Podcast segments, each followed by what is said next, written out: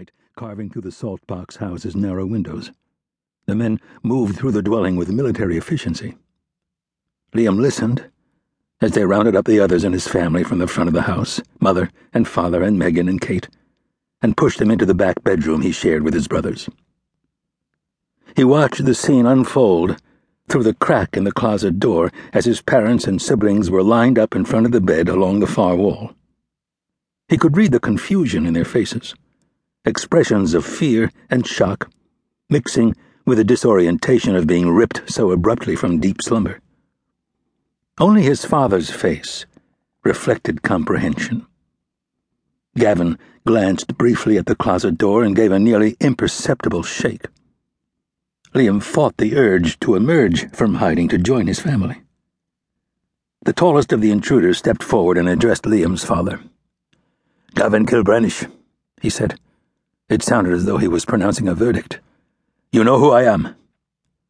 Liam's father nodded slowly. His expression didn't change. Then you know why we're here.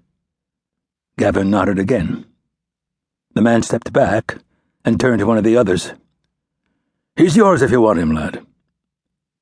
The second man walked over to Liam's father, unslung his gun, and drove the butt into Gavin's stomach, doubling him over. Then he swung it upward connecting with his jaw, and Liam's father crumpled to his knees. He was on all fours, spitting blood into the cracks between the scarred floorboards. It was the first time Liam had ever seen his father at the mercy of another human being. The second man knelt before him and produced a small, weathered book of snapshots. Opening it, he held up a picture of a hard-bitten, middle-aged man. My da, he said. He drove a fist into Gavin's nose. The sound of cartilage snapping was loud, and Liam was afraid he might be sick. The man flipped a page and held up a new picture, this one of a younger man. A shadow of the previous face remained. My brother, William, the man said. The words still hung in the air as he cracked the butt of his gun down over Gavin's head. His scalp split, and blood flooded forward over Liam's father's face. A new page was flipped, revealing the image of a young woman. My wife, Anna. The man stood and kicked Gavin hard in the ribs, drawing a wheeze and a grunt. Gavin's spit was now a frightening mixture of blood and mucus. The man stepped back and turned to a final picture that showed the angelic face of a young girl. She couldn't have been more than five, and her gap toothed smile seemed at once joyous and mournful.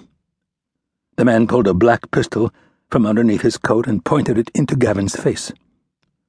Gavin rose up on his knees and looked back at the man. He showed neither panic nor fear, only hatred and defiance. The man in front of him had both hands out now, one pointing the gun at Gavin's head, the other clutching knuckle white to the picture of the girl. My daughter, Catherine, he said. His voice cracked with unredeemed rage as he said her name. He pulled the trigger. The screaming lasted for only a moment, and it was drowned out by the thunder of gunfire. Liam's mother and four siblings jumped and danced as the bullets shredded their bodies. They fell over each other in their attempt to twist free, toppling onto the bed behind them, settling and then sliding onto the floor, leaving the sheets stained red. At last there was silence. Two of the men dressed in black moved forward, nudging the bodies with their toes to make sure the family was dead.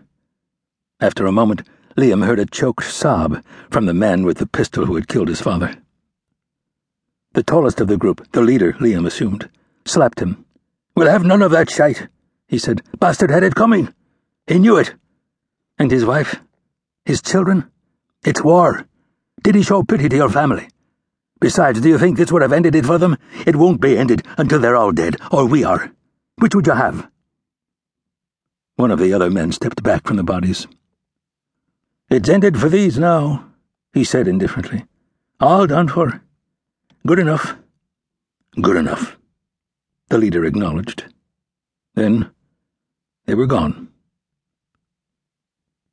Liam stayed in the closet until the military came. The police wouldn't enter the Catholic neighborhoods anymore. It was too dangerous.